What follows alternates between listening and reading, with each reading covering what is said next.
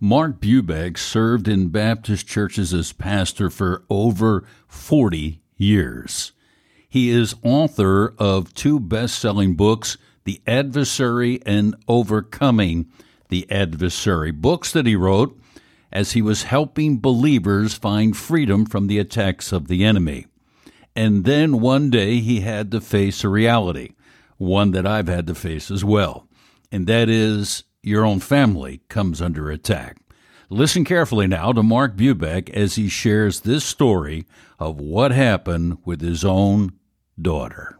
Our daughter, uh, when she was about 11 years of age, uh, began to have severe panic attacks, uh, nausea attacks, especially that would come on her as she was going to sleep at night. And uh, the Lord was just beginning to lead me into an understanding of spiritual warfare at that time, and um, I could pray over her and uh, just cover her with the protection of Christ, and and she would be immediately relieved. But as time went on, uh, we had to do a little more serious uh, confrontation to break that. But uh, in the process of time, she told me that she had uh, engaged in playing with a Ouija board on one or two occasions at a slumber party of Christian kids, and uh, then also they had experimented with little seances and levitation.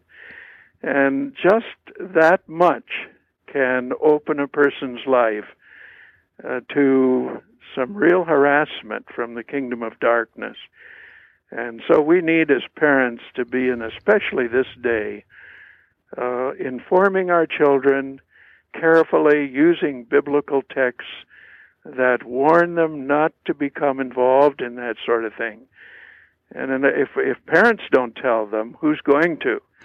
And so I think it's just uh, wonderful of you, John, to, on your program to make it possible for parents to be alerted to talk to their children I would suggest that they read to them, for example, from Deuteronomy chapter 18, where God just forbids anything to do with with spiritism and sorcery and divination and witchcraft and spell casting. All of that belongs to the world of darkness. And uh, then, of course, the counter passage in the New Testament that is so very helpful is what Paul said to the Ephesians in the fifth chapter, beginning with uh, verse 8 through about verse 17, where Paul reminds us that we were once darkness, but now we are light in the Lord. We're to find out what pleases the Lord, and then he says, have nothing to do with the fruitless deeds of darkness, but rather expose them. For it is shameful even to mention what the disobedient do in secret. And then goes on in that passage to remind us that Christians are to avoid anything and everything that has to do with spiritism, fear producing activities that harm and hurt our children. The forces of darkness would love to destroy you and your family and we need a solid biblical understanding of spiritual conflict. Please subscribe to our podcast. We're going to be addressing this in the days ahead.